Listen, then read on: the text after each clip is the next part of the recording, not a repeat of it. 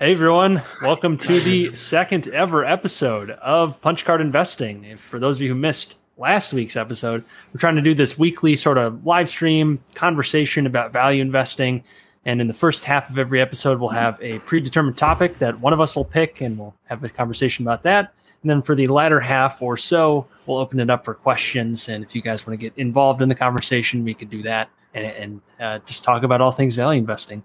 Um, for oh, and before I move on any further, be sure to subscribe if you haven't already, because that would help us out a lot. And check out the um, Discord as well, so you guys can get involved there. Um, it's a free Discord. Feel free to join that. The link is in the description. We'd be happy to see you over there as well. But for this episode, uh, last last time we talked about our best current investment ideas. This time we want to talk about our favorite investors, who often are a source of investment ideas and inspiration and different philosophies to go off of.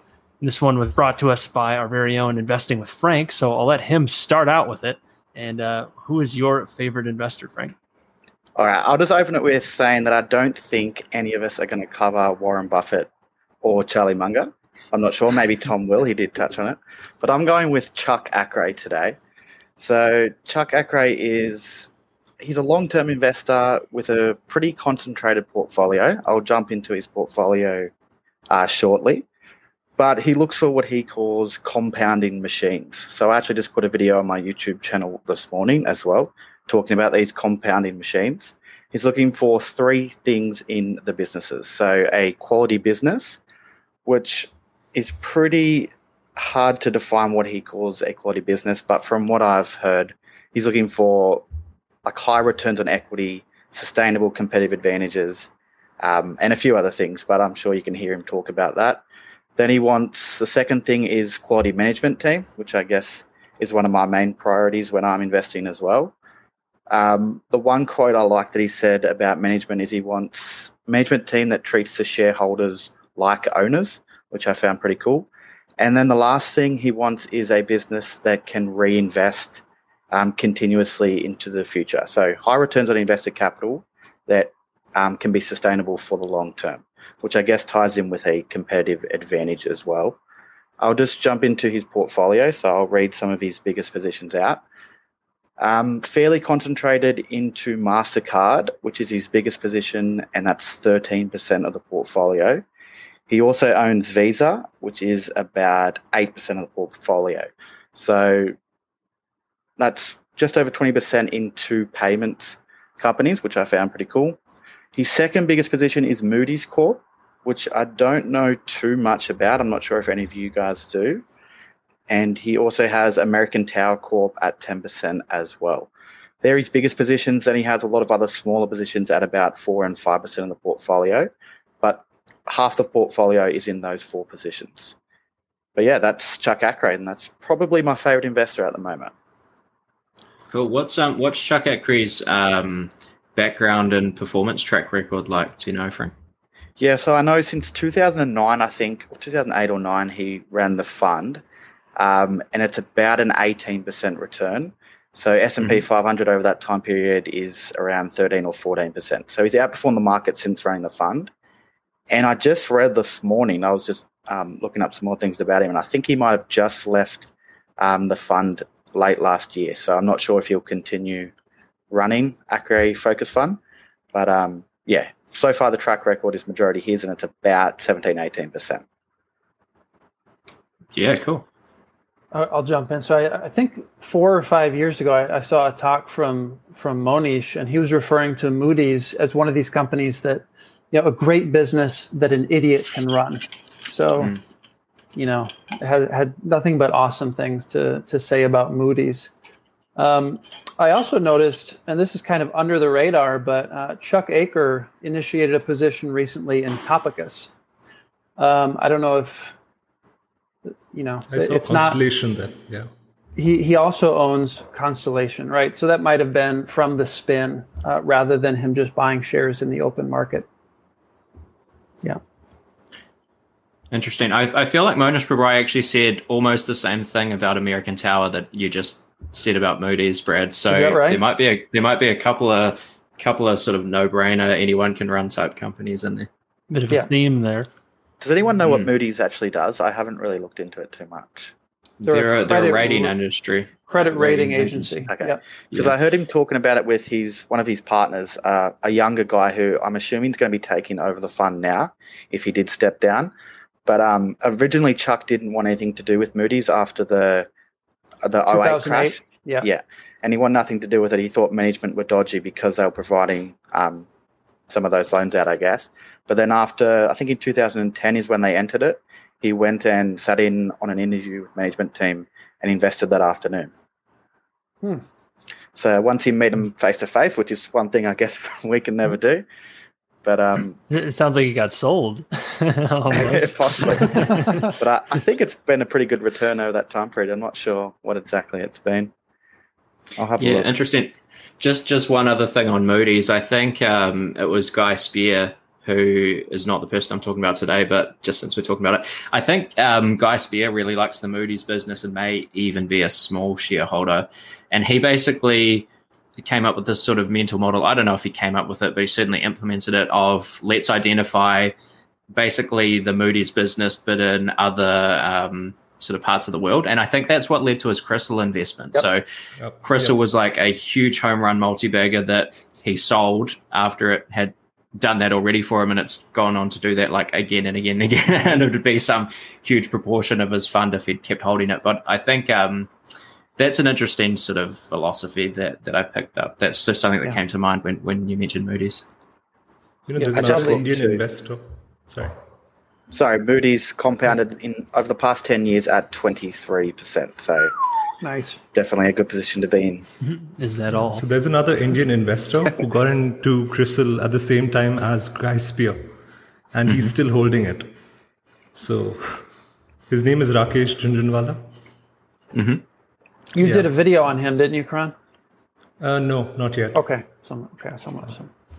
Yeah, do you want to throw up CRISIL stock chart, Jack, just so the, the people know what we're talking about? Because that's um that's been an insane return. It's C R I S I L is the spelling. I think. Yeah, get, try to get it over like 20 years or something. I think uh, Spier bought in in like 2003 or something. Yeah. 2002 and so, 2002 yeah sold after like a triple or something right and it's yep i yep. guess we'll see in a sec what it's actually done but um, it would have been bigger than his mistakes. entire fund i think yeah his entire fund yeah so yeah, there you go. So Guy Spier might have gone like 2003 to. I'm just we'll guessing a bit here. 2003 to 2007, so, yeah. he probably got or something. a nice little uh, five thousand like something percent ish. yeah, all. that'd be nice. It is over 20 years though. It's kind of a while, but still, that's pretty phenomenal. That's crazy. Jack, yeah, would you unreal. not take that over 20 years? Would you say no to that? no, no. Oh, absolutely. 20 years is far too long. no, yeah. I, I need a, I need a thousand percent next week. There's plenty of those recommendations all over the internet. Yeah, give us give us GameStop 2.0, Karan. Yeah, Karan's the wizard here. Yeah, you tell me, Karan. Karan, who's your favorite investor? So the investor I want to talk about was someone who we actually all follow. So the founder of Value Investors Club, and uh, he's also been very gracious in sharing his Magic Formula investing formula website and um, what else? Um, yeah, so he thinks you can be a stock market genius, which is great. yeah, so I'm talking about Joel Greenblatt here. And uh, I'm pretty sure everyone is already familiar with him and his track record. Yeah? Yep. Yep. Yep. Yeah, so he started in, I think, his fund around 85, was it? I think. Some, something like and then that. he closed in 94. Right. Yeah he was compounding at like 50% per year before fees. So eventually the fund got too large and he's like, I just have to close this down and I'm done with it. So I think that's a good problem to have. And for uh, sure. Yeah. One of my favorite right. things about him is that he actually has a heart of a teacher. So through his books, I mean, I feel like he's he's helped out so many retail investors, and I think I think that's what I admire most about him. Yeah. Well, he was a teacher too, right? Yeah, as a, um, like at times he would teach at Columbia. Yeah, yeah. He was an adjunct professor. Yeah, he is really good at distilling uh, investing ideas down into pretty easier to follow sort of lessons. Um, like Magic Formula investing is very easy to understand. Um, and it's kind of a good sort of intro into value investing among his other work as well. He's very versatile so you, as an investor. Also, I mean, he uses options, special situations, all sorts of things. But the underlying philosophy is always based in value investing, right? You know, buy something below its intrinsic value, sell at or around intrinsic value. Yeah. So he, he sort of had kind of like two phases in his career, right? He was the you can be a stock market genius too type investor, which is more spe- special situations, options. Often he was interested in the less sexy side of a spin off, for example. He'd be looking at the company that's left with all this debt and no one wants to know about, but he'd be reading the filings and actually finding some of the stuff kind of interesting. And then he's kind of transition to more of a quantitative type investment approach, right? I mean, I don't think he prefers to be called a quant per mm-hmm. se, but but yeah, I mean, it was driven by some quantitative approaches. But at the end of the day, I mean, he was just basically you know going long the stocks that he felt were undervalued and going short the stocks that you know he thought were overvalued. He's definitely gone to a lot more diversified type portfolio than his earlier days, and yeah. I don't know if that reflects the returns. I don't know how his returns have been um, post writing those books, really, but I think roughly his strategy these days is he has about 300 positions, most of them being long, like Karan just said, and then a few short positions overlaying most of that as a bit of a hedge too.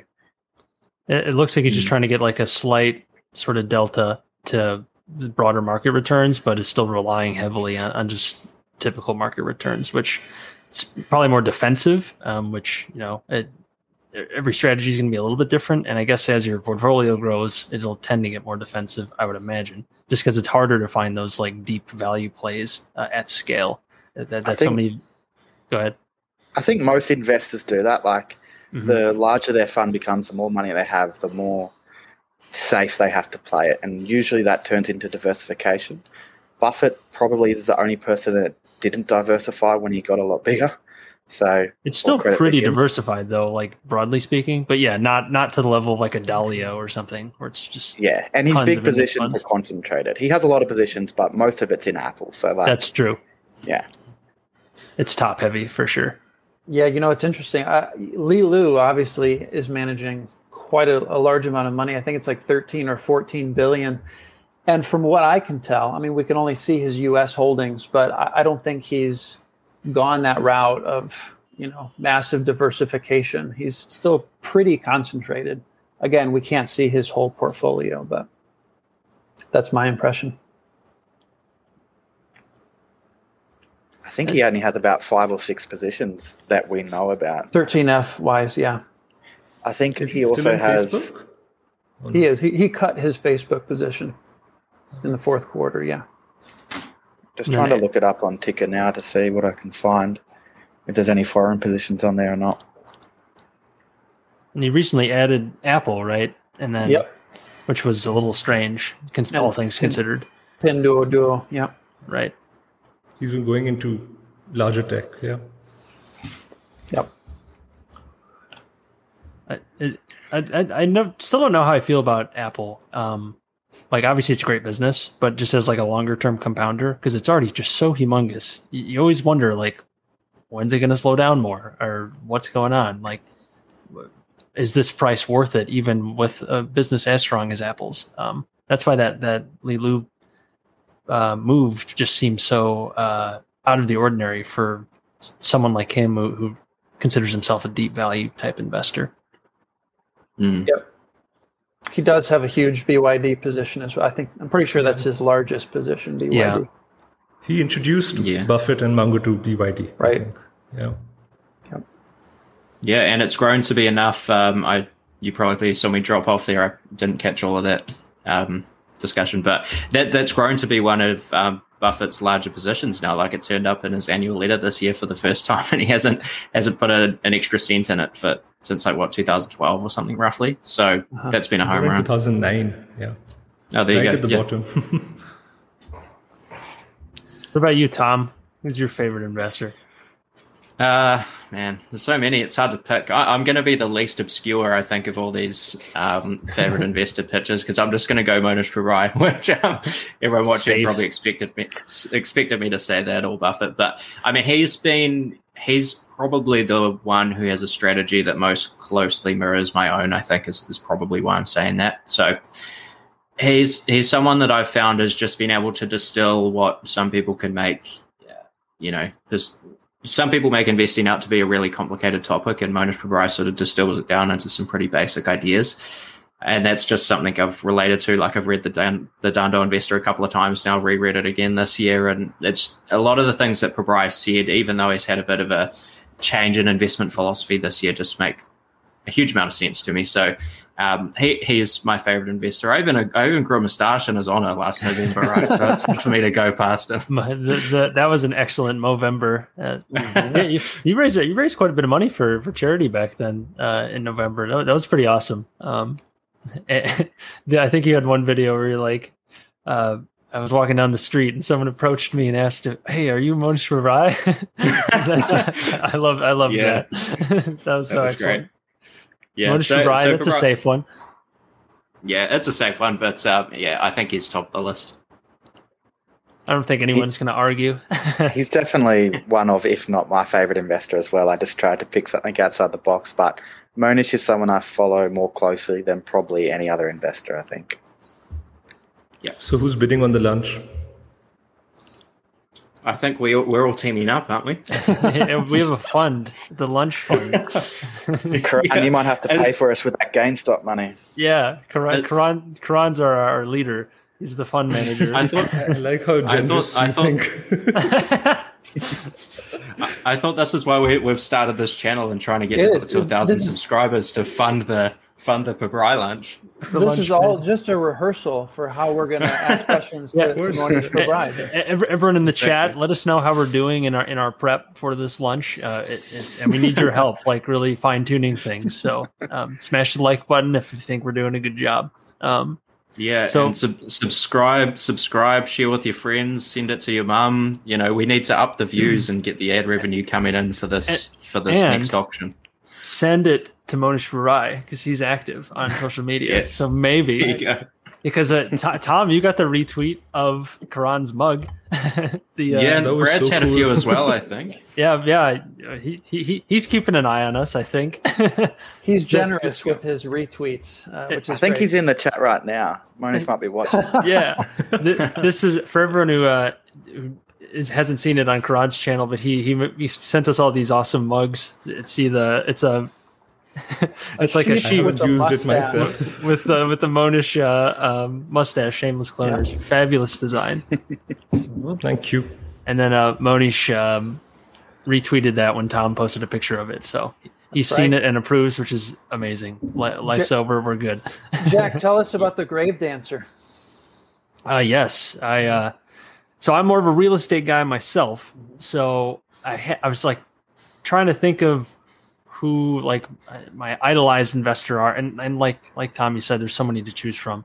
Um, but I'm I'm going with Sam Zell, um, since he uh, we had our conversation a lot about cash and liquidity last last time, and he's he's probably someone you can learn so much about the value of having cash available in a crisis or even not in a crisis just having the flexibility to go in and and really do some otherwise fairly risky things to deals um, because you can get them at such a good price when no one else has liquidity. Um, so eh, there, there is tremendous value to having cash, even in an inflationary environment. For example, he, he made a ton of money in the 70s during stagflation with real estate, since he was one of the few guys who had a ton of cash available to go in, buy these properties with fixed rate debt, and then ride the inflation wave to, to huge gains. Um, whereas other people who didn't have enough money at the time were out. So he's got a lot of great lessons beyond that, of course, but that's kind of the central theme that he that he often goes by. And Brad, like you were saying, the Grave Dancer is the nickname he's earned,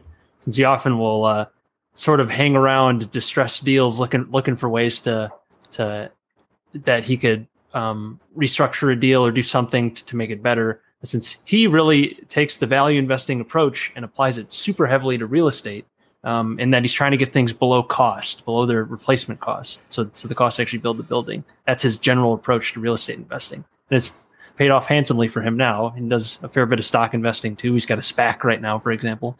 Um, so that's, that's my, uh, that's my two cents on Sam Zell. Plus he's a he's a very entertaining speaker uh, when he when he does speak. He's got a great book as well. Uh, Am I being too subtle? Which uh, got on my desk right here. This one is a great one. Highly recommend. Yeah, cool. Has Sam Zell ever invested or made big bets outside of real estate, or is just that's yep. purely been his focus? Yeah, that's his like that's his main niche. Um, but let's see, he bought uh, uh, the not the Tribune. He bought a huge newspaper a long time ago, Charlie Munger esque, I suppose. Um, and then turned that around. He bought a bunch of radio companies back in like I think the '90s or the 2000s. Um, he's trying to get a distribution tech firm right now with his SPAC.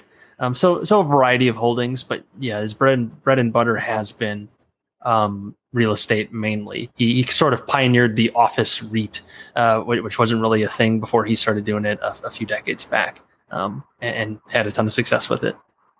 Yeah, how how does he always end up with so much cash at the right times? What what's he doing? Is he just he, is he, he is he a hardcore market timer trying to uh, sell? Uh, kind of, kind of. He has a very he has a hair trigger to sell is what it kind of seems like and it's worked out very well. Uh, his his most famous deal was when he sold off equity office which was this huge office portfolio. He sold it to back blackrock in like 2007 or 2006 right before the crash and and made out like a bandit. So and then uh, used that to go buy things like equity commonwealth which is the company that that i invested in Karan's invested in as well sitting on a ton of cash right now waiting patiently for that deal. Um, basically he he doesn't it's not so much market timing, but he'll he'll look at the cost to actually build the property, for example.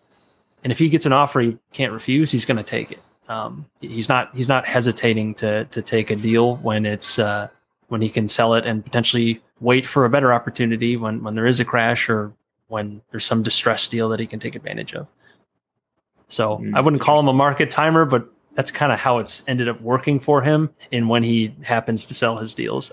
Um, it's not like he was predicting the 2008 crash when he did that, but he said that he got an offer he couldn't refuse, which makes sense since things got so euphoric. He doesn't get caught up in the euphoria is probably the best answer. What what is uh, Sam Zell's current position on the office space? That that environment is he pretty firm on that, or is he branching out into other sectors? What's what's he doing? He he's uh he's not super stubborn, but yes, he he is bullish on office long term, even downtown office, which has obviously been hit hard this year. Well, revenue wise, it's been fine, but a lot of offices, especially in the U.S., are still like largely empty downtown, and uh, and he has major concerns that there's been a huge oversupply of office buildings in the last 20 to 30 years. Um, so he, he has concerns there and he's looking at other areas in real estate as well. The only one he's been really out against has been retail. He calls it a falling knife. Um, so he's trying to stay away from that. Um, but he is not net bearish on office. My guess is he's waiting for something to happen to the office market so he can get in, get those below replacement cost uh, cost deals. Since he really does believe that working from home on a broad scale isn't super effective. He's he's very much into the so, the social environment of working because uh, that's how he's run his companies. So he is pretty bullish on office, uh, generally speaking. But he's not going to overpay for office. It, it is uh, that's his general approach. Right. Mm. Well, there goes that merger idea you had, Karan. yeah. Uh, yeah. I even uh, sent them a letter. I was like, "Hey, you should totally consider this." yeah, Karan is like, "Hey, hello, I own 700 private islands in this part of the world. Can you please uh, listen to my uh, my thoughts?" No, wouldn't it be perfect? Like Equity Commonwealth has cash, Seritage needs cash. They have property that is below replacement cost. I mean, it makes sense for them to it, merge. It makes it, it definitely could work well. Uh, in, in case you guys missed that, um, Seritage Growth Properties is uh, heavily indebted, has a lot of retail properties, but is trying to do a lot of retrofitting to to uh, change the properties, make them not retail or otherwise better, um, and, and, turn around the portfolio. Meanwhile, Equity Commonwealth, Sam Zell's REIT, has tons of cash, like a couple properties, a couple office properties, but way more cash than anything else. Three point four billion. Now. Yeah. yeah. and it's just sitting there, and, and he's he's waiting patiently. And if perhaps if those two companies merged, you'd have this great synergy, and and you get this influx of cash that Seritage could use to pay down a bunch of debt that they have, and um, it, it's a thought, and, and I think it's not a bad idea by any means. See, they are burning cash. They have a lot of cash. It, it works perfectly. yes, yes. Add fuel to the fire. Hey Jack, I think Sam Zell is in Chicago. You got to go find him and knock on his door or something, man. I, hey, I can't. I thought I was going to come close. Um, I uh, so I'm in this charity group and, in this. It's this big sort of real estate networking sort of charity group in Chicago called the Eisenberg Foundation, and he recently gave a talk, uh, but it was pre-recorded. So I was like, ah, I thought I thought I was going to be able to, to like ask a question or something, but um, came close, came close. um, some sometime soon. I, I know some of the people who were able to connect with them, so I, am I'm, I'm closer than I think I believe, yeah. but we'll see. one degree of separation. Yeah, maybe more than one, but uh, two or three. Uh, but we'll see. um. Anyways, enough about Sam Zell we need to get him on the stream. If oh, we had a sixth person, that oh. that would work really well with the video tiles yeah, we've got going on here. Yeah, if anyone has a plug with, um, or if anyone has an in with Sam Zell or Mohnish Pabrai, uh, just let us know, and, and, we'll get them on here. they can do whatever okay. they want. And then, who who hasn't gone? Um, I have Brad. Brad, Brad who's your favorite investor? So. Uh, I don't know that he's my favorite investor. I like that he kind of flies below the radar. He's only managing $9 million as of last month, and that's Andrew Rosenblum uh, with Bonsai Partners. I just listened uh, to an interview with Andrew Rosenblum today. Uh, I sent you a link, Jack. It was with Good Investing Talks. Uh, and it, it was it was phenomenal. So he goes a lot of different places in the interview, but he was asked why bonsai partners? How does a bonsai tree represent what you're trying to do as an investment firm? And his answer was, well, you know, it, it really takes years to kind of shape this bonsai into something beautiful, something magnificent. And so it's a, you know, it's it's a nice analogy for investing, what it takes to really grow, uh, you know, an amazing portfolio of of businesses over the long run. And he even said, you know, bonsai trees they usually don't reach their you know zenith until after the master has passed away. And so it's this kind of beautiful analogy there. Um, and I came across Andrew researching Micron technology. So Bonsai bought Micron, I think it was early 2019. And in the quarterly letter, which you know, uh, Andrew puts out a letter each quarter that's available to the public, which is awesome. Um, here's one of the letters. Uh, he did like a six or seven page write up of Micron. I just thought this is really dialed in. I thought it was very high quality write up. So I've been reading his letters ever since. His biggest position is Redbubble, which Frank mentioned. Uh, and actually, in that talk that Jack just shared, um, he goes pretty in depth into Redbubble. Um, it's a pretty fascinating story. So, uh, the unfortunate thing is, we can't see for sure what Andrew uh, holds each quarter because he's not required to submit those 13F filings. Um, so it's possible he, when he puts out these letters, he's not sharing everything, especially if he's still buying into a position. Um, but I resonate with the way he thinks as an investor, and I'm excited to kind of grow alongside him and really pay attention to what he's doing each quarter. Frank, do you have anything to add? I know you've been digging into him as well. Yeah, so I'm actually a shareholder of Redbubble as of the past week or so, and I originally came across it because of Andrew Rosenblum. So a friend of mine shared his returns with me just because he was one of these investors with ridiculous returns. Jack added up just before it's about 100% and you'll answer something ridiculous over what two or three years. So it's, uh, it's over short. three years. So yeah, a short time oh. period, and most of those returns actually came from Redbubble. Right. So I'm well and truly late to the party compared to when Andrew Rosenblum came across it. And it's an Australian company. He's in America or Canada, maybe. I think he's, I think he's in America. California, same, same yeah, place cool. as I am. Yep. Um, but yeah, super interesting dude, fairly young. I don't know how old he is, but he looks and seems pretty young. and um, yeah, yeah, I think it's a good one to follow for the very long term because he's a super smart guy, really well spoken. His strategy aligns with me pretty well. Um, super nerdy type guy, like really, really almost autistically smart. So yeah, I really like him. Yeah, it was interesting too. He he shared that when he started out with the firm in Boston, he was the only guy responsible for finding shorts in that firm. Right. And he mentioned, you know, after a while, he started to see that when you're going short a company, uh, each additional 10% you you win, you're actually getting less and less. So it's it's like anti-compounding is is what he described in that talk that I shared.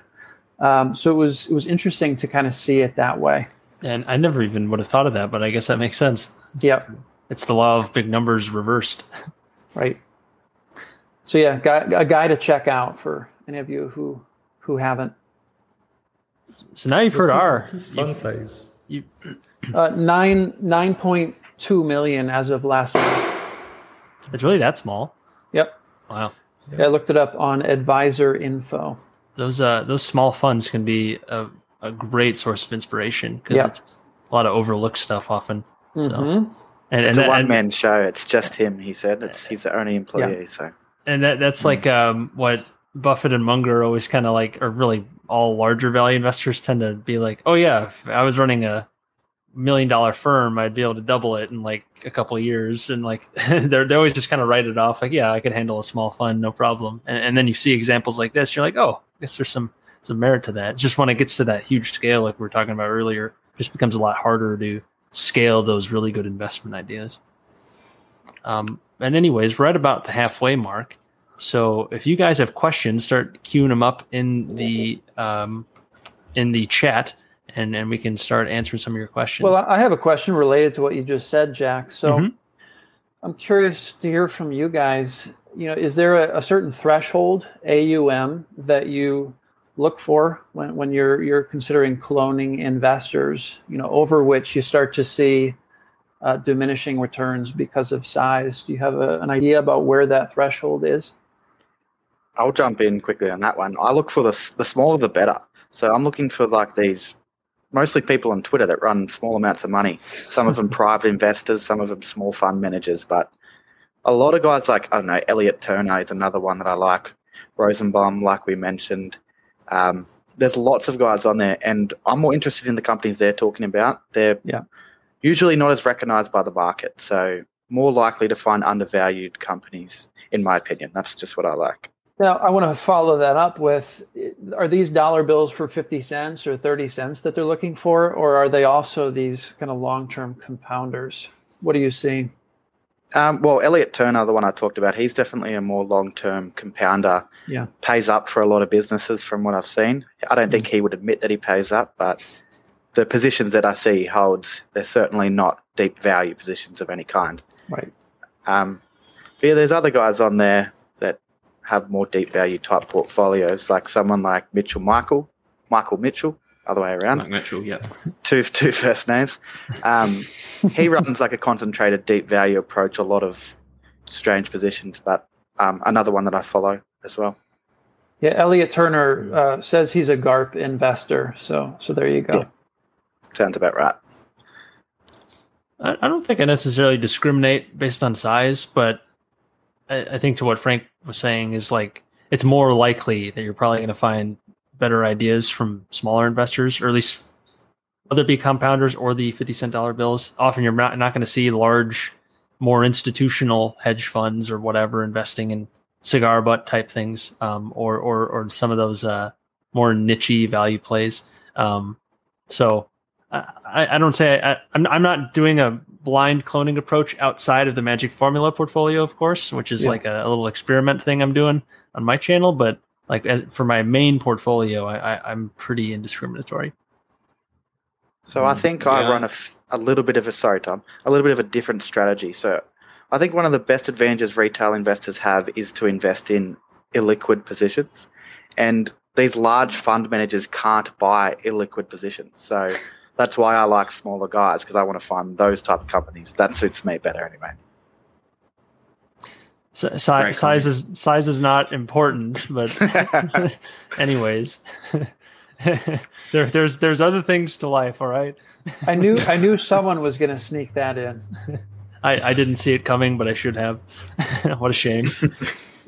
um, I was I was just going to say I, I don't really have any hard and fast rules on size. I think I agree with the general principle that if you can find people smaller, then you're more likely to find stuff that's kind of interesting and the wider investment community hasn't picked up yet. I guess the downside is they're probably smaller because they haven't got their spectacular track records of 20% a year for a very long time. So the, there's that element.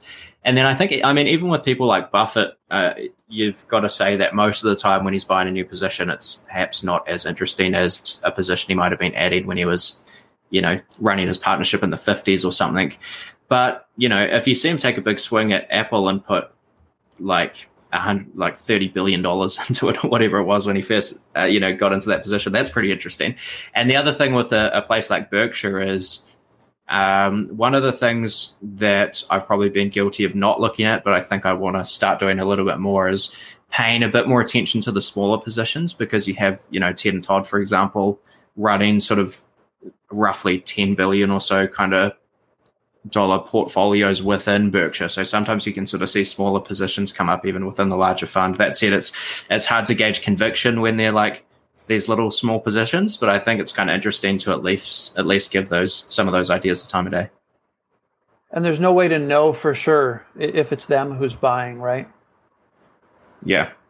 Yeah. Yeah, uh, you, it's pretty obvious if it's Buffett sometimes, but yeah, hard right. hard for the the small ones. And another big thing with with the, something like Berkshire is they're more akin to like a bank in that they can they can do some pretty tremendous deals that that the average person could not do. Like uh, when they bought all of uh, I think what it was Dominion Energy's like th- th- that portion of their portfolio. Like you and I can't do that. We can't like siphon a part of a business off, um, but they can. Mm. So that that's like a unique thing that that um, the average investor couldn't really do. But a smaller fund's not going to do that either. So you're not going to have that sort of I don't want to call it noise, but you know it's a, it's a different sort of approach when you get to that scale.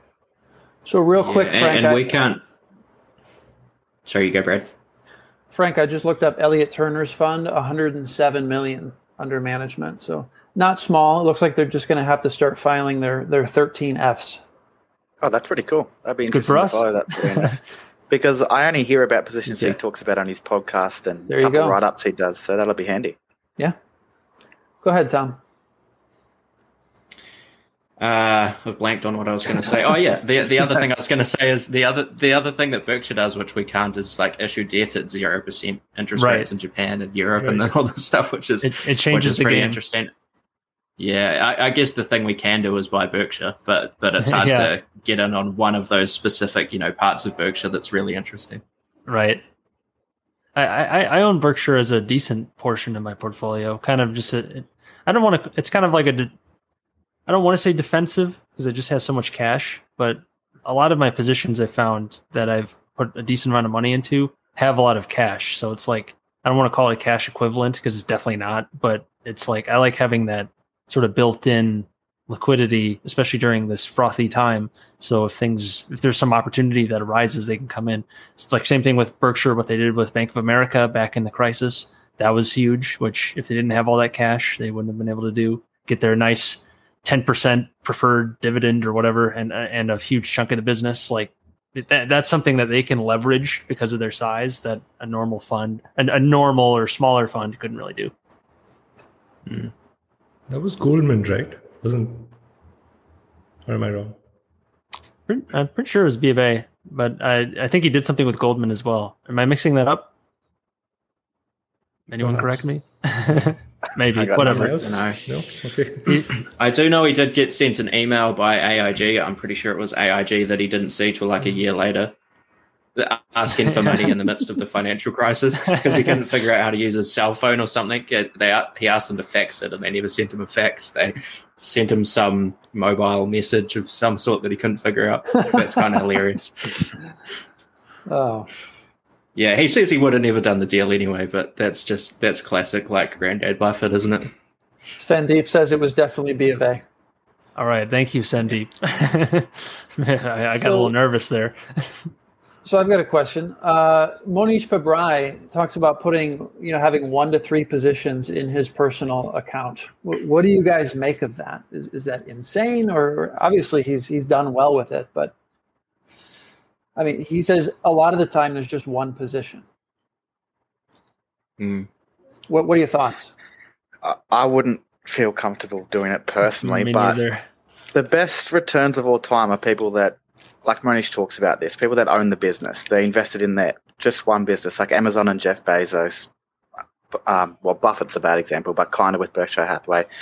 All the biggest returns come from that one single concentrated position in your own business. So, in that sense, that doesn't sound risky by just owning a large business, but when it's in a portfolio, it sounds like a scary thing to do. I wouldn't be comfortable with it, but that's not to say that it's not a good strategy if you're good at what you do. Uh, to me, it's just defense versus offense. If you want to go extreme offense, then sure, like what like Frank's saying is like you go all in on the business, whether it's your own or if you really have faith in it.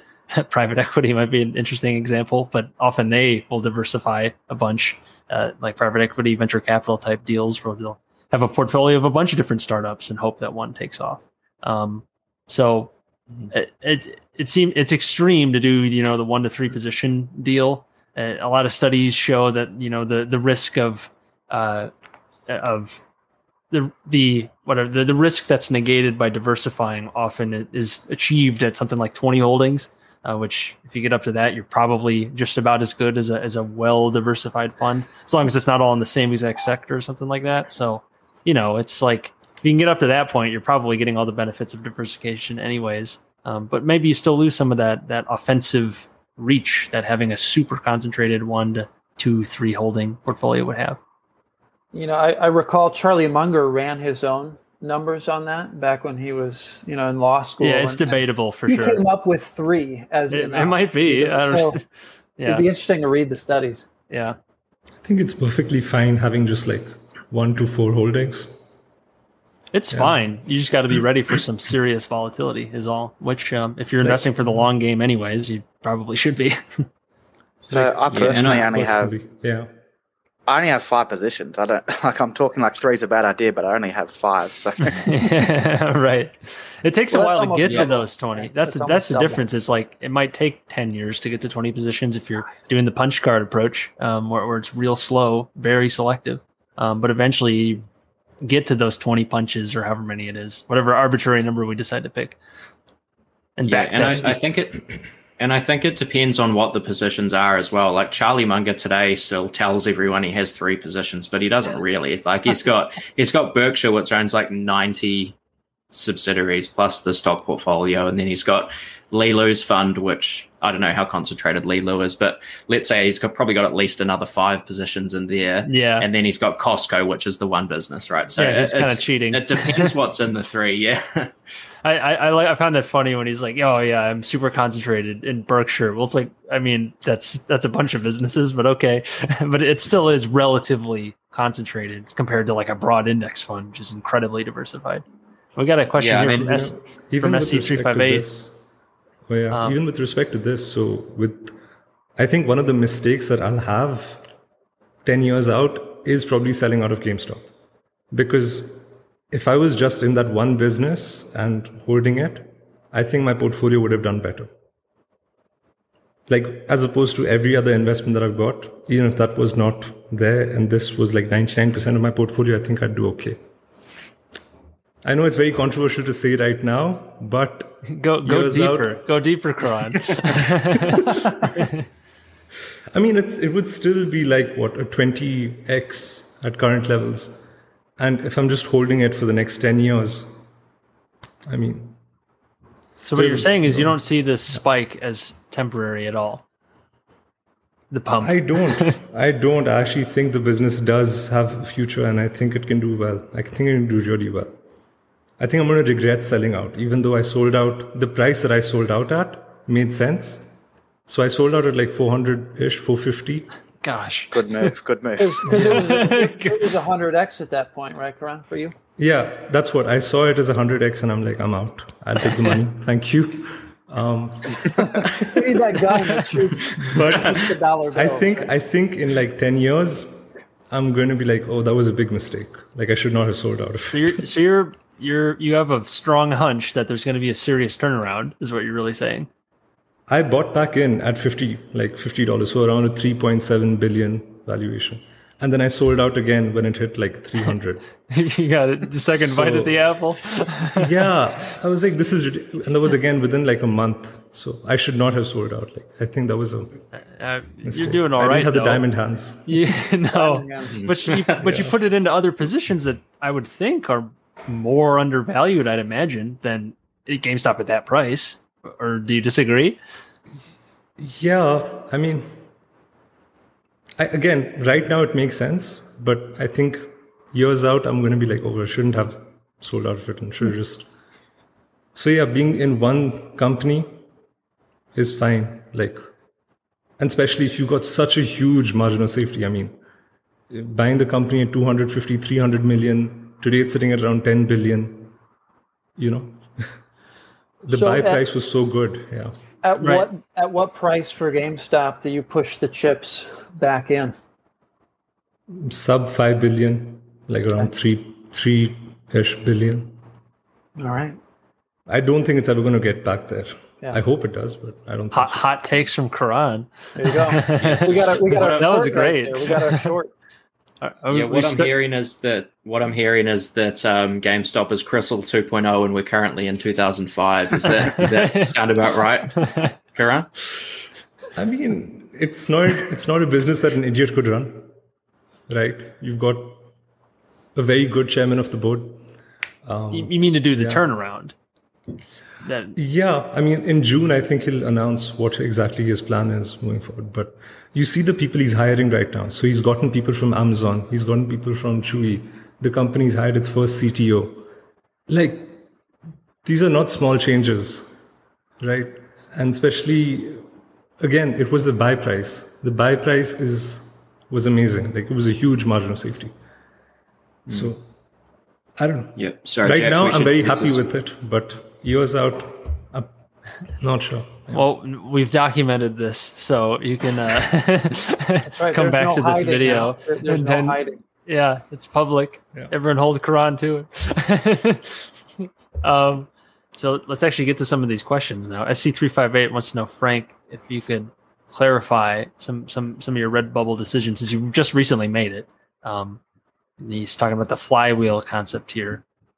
Could you talk about how you think it's competitive versus um, other other uh, competitors in the space? Since it does seem like it is a fairly low barrier to entry, Redbubble. Maybe you could explain the business a little bit more.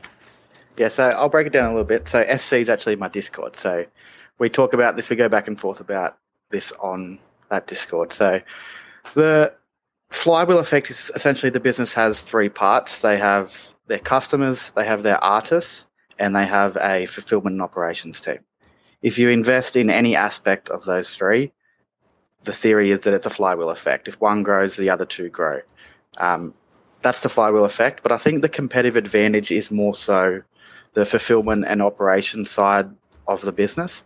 Most online marketplaces don't have fulfillment and operations teams. So as a artist, you could you don't have to actually do anything. You create the art and you put it on there. You don't have to make a product. So your margins are very different. Your amount of effort you have to put in is very different. There are other websites doing the same print on demand service. Um, so the competitive advantage over those is their branding and their popularity at the moment, I guess. There's no other public company that does exactly what Redbubble does. And of the other online marketplaces, no one has that fulfillment and operations aspect of the business. So they suffer in their gross margins because of that. But that's the appeal to artists and convenience for users. And it adds to that flywheel effect, which is definitely part of their competitive advantage as well. And then the other aspect is I'm sure Brad would have heard about it too in that interview with Andrew Rosenblum that we shared earlier. He talked about allowing the consumer, this approaches from to be individual. They can choose what they have in their product. You don't have to go to the supermarket and hope there's something you like, or to the shopping malls or whatever to find a shirt or a painting or whatever it is that you like. You can customize it yourself. It's an interest based um, service, I guess. So it's like it's like the reason I like Twitter is it's interest driven, which I think is a competitive advantage just in itself. But um, yeah, that's how I'm thinking about the competitive advantages. There's a lot, a lot of other things I like about the business as well. Um, I bought in knowing that there was an announcement coming out, and the announcement turned out not to be great, and it dropped 23% on the day. So I doubled down on my position and averaged. Um, so I'm down about 10% at the moment, roughly on my position, but long term, I'm fairly comfortable with Redbubble. And of course, that's not financial advice. That's just what I'm doing. Don't listen to me. And I really like the aspect where the artist, right? The artist typically gets what is it, 20%, Redbubble gets 30, and then the fulfillment gets 50. But as the artist, you get to set the price. So if, if you want something to be more expensive, you get you get a bigger cut. So I think that's kind of a cool, you know, thing for for artists to also have more say over the business decisions. Yeah, definitely. So the main comparison that people use for Redbubble is Etsy. But for that reason, Brad just explained, I don't think they're fair to compare at all because Etsy actually have to produce a product and sell it. These right. artists just create their art and set their margin to do whatever they want. So, Karan, yeah, that's you got to make all kinds of products from this. I want my shower curtains to say "shameless cloners."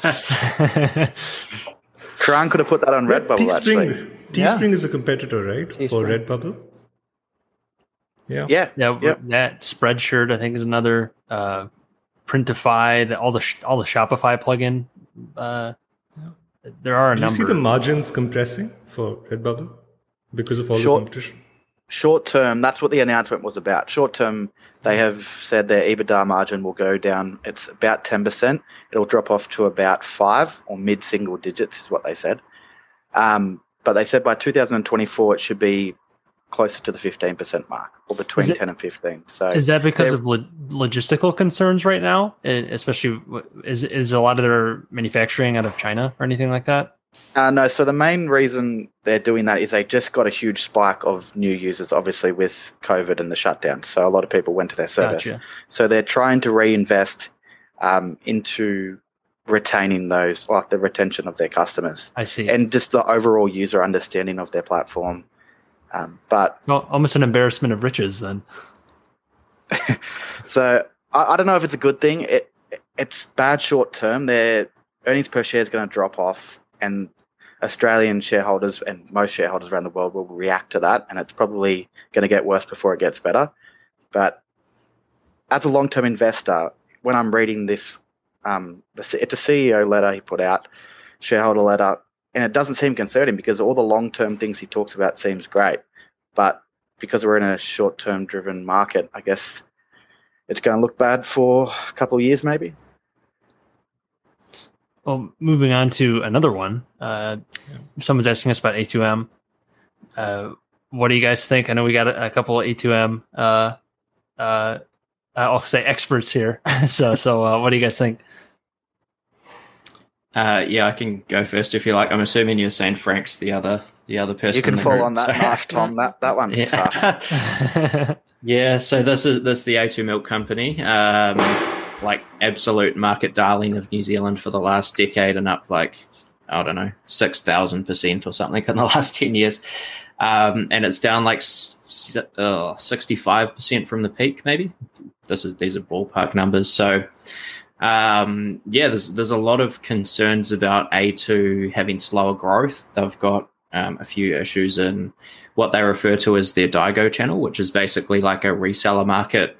Uh, a lot of it's in Australia, so they have uh, basically people go into stores in Australia and then resell that product to China, and they're sort of running these little businesses, um, kind of running that model. Uh, it's a hard one. Like like Frank said, I think there's a lot of new competition coming in, so they're probably likely to lose some of the premium pricing that they have. But at the same time, the stock's down so much that it implies a much lower growth rate than what they've achieved in the past. They've been growing at I, I don't know the exact numbers off the top of my head, but probably mid twenty percent per year compounded for a very very long time. And I think by my maths, the the price implies roughly like a ten percent growth rate moving forward. So uh, it's not a no-brainer, but it's I don't quite know which way I which way I lean on this one. It's compelling, so, but not not incredible. It's, it's a it's a 14 bagger over the last six years. It looks like. Is Even after the, the drawdown? Sorry. Is that after the drawdown? Yes, that's including the drawdown. Yeah. Mm. What about the management? I mean, Um, is it the same so the, person who's been running it? That's no, the, well, the management that one. That's problem. the other concern. yeah. There, yeah, there's been some concerns around the management team. I, I don't follow it too closely. I've valued it, and it definitely seems cheap. The quality was great. It's just kind of determine if the quality is still there. But a lot of the management team left. There's a new management team that's in over the past maybe six months or so, maybe a bit longer time. I'm not sure. Oh, one month. Yeah, there you go. Even newer than I thought. But um, the the old management they did great for the business, but then there was a lot of they sold out of their shares. There was a big sell off from their insiders. They kind of had inside information, I guess you could say. They got mm. out, looked bad on them. Share price fell, kept falling. Hmm. Yeah, I mean, the the short answer to this question is like if the business returns to anywhere near close to the growth rates they achieved in the past, it'll be a home run, and if it doesn't, it'll flop. And I don't quite know what's going to happen. It's a really hard one to to analyze the business um, here. So um, I actually have a small, very small position in A2 milk. It's sort of like I don't really ever make speculative investments, but this is probably the the one of example of that that I've got in my portfolio. So. Uh, yeah, I'll be following it closely. See see how this one plays out. You got you got to keep the gambling bug satisfied at least a little bit, right? Have you tried the product? Have you have you had A2? Well, I, I, was going to ask Tom: Is A2 milk your post deadlift drink of choice? no, no, it's not. There, is, you can buy like liquid A2 milk. So for anyone that doesn't know, A2 refers to like a protein that's in cow's milk. So um, tr- most cows produce a combination of A1 and A2 proteins, and A2 producing cows produce only the A2 protein. So um, there's, um, I've always been actually quite skeptical on the science behind the potential health benefits of A2 milk. There's more supporting evidence coming out for that over time, but um, that's sort of one of their main selling points that it's a bit a little bit easier on the stomach, and a lot of their product goes into things like infant formula, for example. Um, so yeah, I'm not having a lot of infant formula after the gym, but uh, I, actually, I, actually, do use the infant formula. It's the oh, formula we use here at home, and we actually have been struggling to get it. So since they've had these dist- distribution concerns, hmm. um, at least where I live, uh, Woolworths, which is one of the biggest supermarkets here in Australia, or it's the biggest, um, they haven't had it on their shelves for the past few months. So from a branding perspective, it's probably going to hurt here in Australia at least. Um, we've been going to like small little chemists just to be able to get the product just to remain consistent. But it's definitely going to hurt moving forward because a lot of people would have just stopped using the product because they can't get it. Mm. It's a good sign that you still want it. yeah, it is. Sticky, we're, sticky. we're still getting it. We go out of our way, so they're doing something right. How about this question? Thoughts on Chinese companies and the risk that their financial numbers could be manipulated with very little oversight, or perhaps too much oversight from from auditors um, or or uh, party officials?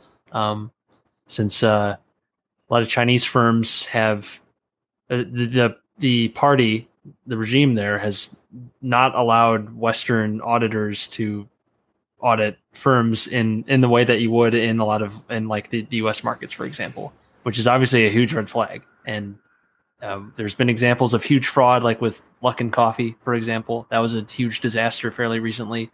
So it just it, it raises some red flags. So what are your guys' thoughts on that? I'm fairly skeptical whenever I'm looking at any Chinese company because of that. Just hard to know what's true. Um, I'm sure there's a lot of great gems, but guys like Charlie Munger are going into to, to Alibaba, so like there's something there. Uh, what are your guys' thoughts?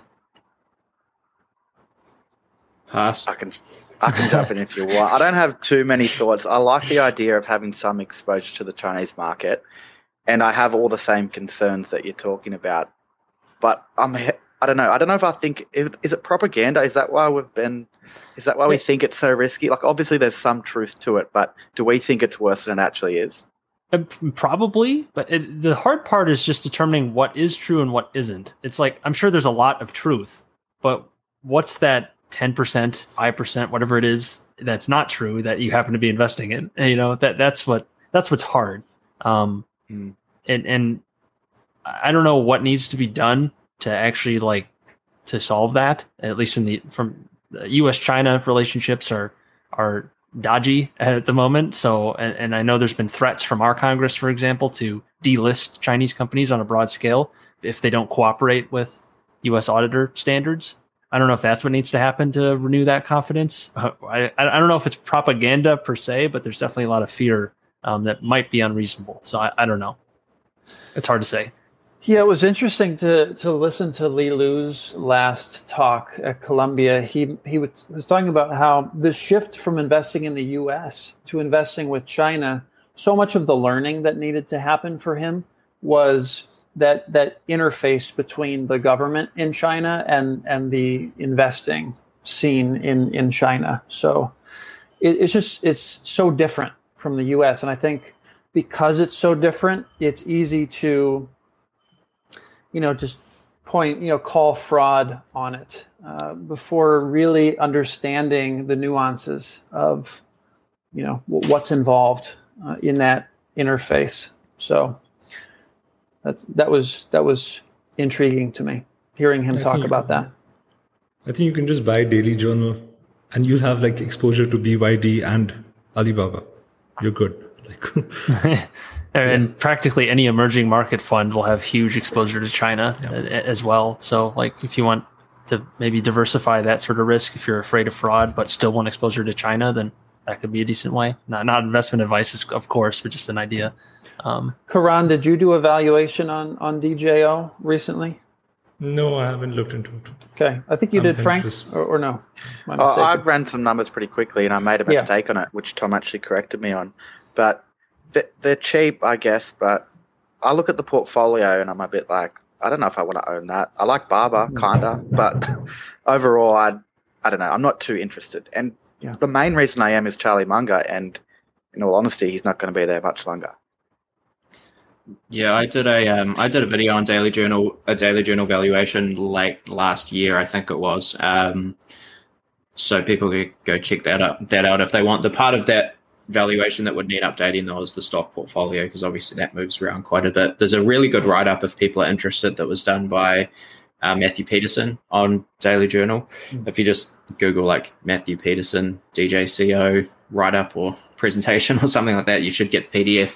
Um, that was probably done two or three years ago, so the numbers will need a bit of updating, but um, the the method of valuation still stands. So it's pretty interesting business. They've got obviously the big stock portfolio. They've got the dying newspaper business, which will hmm. continue to die, and then they've got this um, courthouse software, which um, I don't know if you're maybe ever going to come across that in your um, new career, Jack. But if you do, let us know.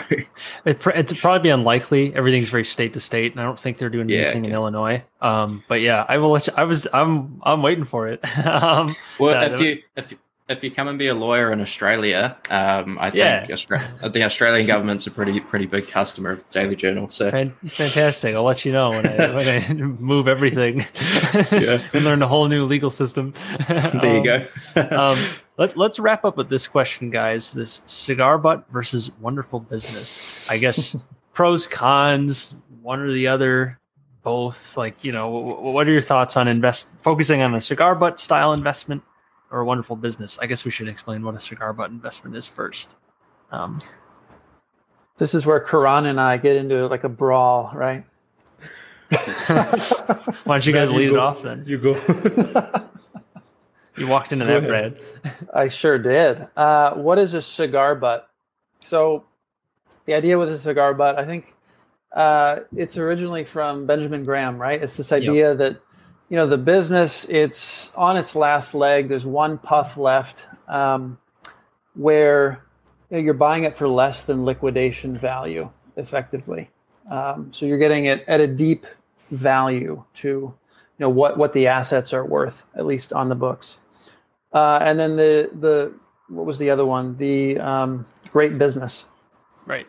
Where you know you put your money in and the business does the work of compounding your money year after year because it's got this you know high rate of return uh, high you know return on invested capital. It's got a great moat.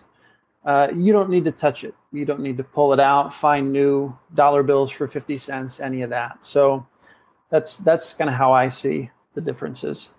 Uh, and i assume the question is which one right? Wh- which which approach are we if, more if there's a preference at all. Yeah if there's a preference I think that, you know, if you're buying into a cigar butt and it becomes a wonderful business, That's the best investment. Oh, yes. Like first the margin of safety is in the price. no, first the margin of safety is in the price, then the margin of safety is in the quality of the business. Mm-hmm. Right. That's ideal. I mean, so you start off with cigar butts, is what I'm trying to say. And then if you get lucky, great. Otherwise, you still get the last puff, you know. When, mm. when I was ah, looking imagine, at imagine buying Berkshire in 1960. Yeah, cigar butt. Yeah, exactly. Yeah, it, and, and uh, that didn't work out well for anyone who copied Buffett. going going for more like asset plays, I think it's just easier to understand. It's very difficult to pick what the great business is, but it's pretty easy to read a balance sheet as long as there's not a bunch of fraud on it. Um, I'm not saying that all balance sheets are easy to read, but you can usually tell like, is this company highly indebted? Is there a value here? Um, do they have a bunch of real estate that might not be being shown? Do they have a bunch of cash that outweighs all their debt? Like those are pretty nice, easier things to understand as opposed to figuring out, all right, what's the next Amazon or what's the next whatever. That's super difficult to do, um, at least reliably. You could do it, but um, I just think it's kind of to Karan's point, the finding a cigar butt, it could still turn into a great business, but at least you have some price insulation or protection, ideally, if, if you get it at a really good price. Um, I just think it's, it's probably more palatable when you're just starting out. Um, and maybe as you get used to looking at a bunch of different companies, you might be better at identifying what a great business really is. Um, so it, it, it's a mixed bag for sure, but uh, it, I guess it sort of depends on what stage you are in investing. I think the way I think about it is why not have both? Like, why do you have to yeah. limit yourself to one type or the other? So, most of my business is probably made of, I guess you'd call it the wonderful type business, but I certainly want to incorporate some deeper value plays. And there's big investors, investors that um, are successful with either strategy. You have Michael Burry, who runs a cigar butt ish type strategy. And then you have someone like Chuck Akre, or almost anyone we mentioned that has the wonderful business strategy. I don't think you have to choose between either. Depending yeah. on your strategy, you can you can do either one, you can do both, and as long as you do it well, you're going to see great returns. They're both ways to outperform the market if you do it right. Inherently, what you're doing is you're buying you're buying something below its intrinsic value, which is the heart of value investing. It's just is it is it because you're getting like the asset value now, or is it because the assets are going to grow in the future? It's it's two sides of the same coin, really. Um, you're trying to get something for cheaper than what it's it's intrinsically fundamentally worth. So, I, I want to throw this yeah. out there too. So, one of Pabrai's commandments, right? Thou shalt have singular focus.